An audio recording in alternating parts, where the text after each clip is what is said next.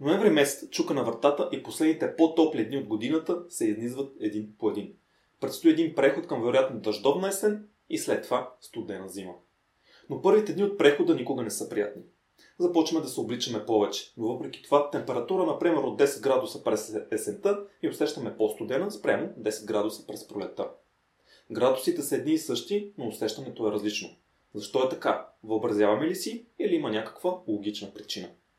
Отговорът разбира се, че има причина и надали ще изненадам някой здравомислящ човек с сезанционната и напълно неочаквана и нелогична новина, че просто тялото ни има нужда от време да се адаптира към студа.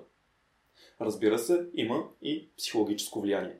Ходили сме на море, ходили сме на планина, пак ни се ходи. Няма вече роклички и сандалки. Пиени се ментичка на плажа. Сменили сме часа, вече се стъмва по-рано. Прибираме се вкъщи по тъмно и така нататък и така нататък. Но за да не приключим до тук, нека погледнем малко и на научната страна на нещата как тялото ни реагира на студ.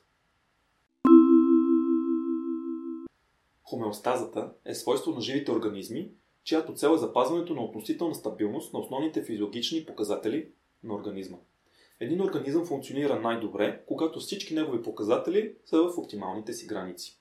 Основните физиологични показатели са състав и обем на кръвта, артериално налягане, телесна температура и други.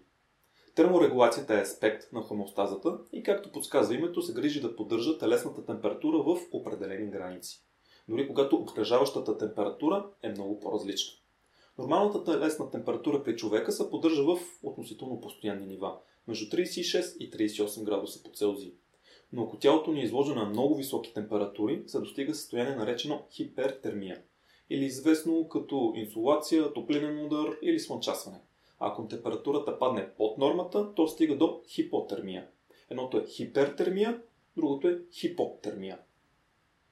Когато околната температура падне, терморецептори в кожата засичат разликата и изпращат информация до хипоталамусът, малка част в мозъка, която е виж център на вегетативната нервна система, която пък поддържа хомеостазата. Или казано на по-прост език, хипоталамусът често се възприема като термостата в човешкото тяло. Зависимост хипоталамуса каква информация получи, може да предприеме няколко мерки, за да контролира температурата на тялото. Най-често е процес наричан вазоконстрикция.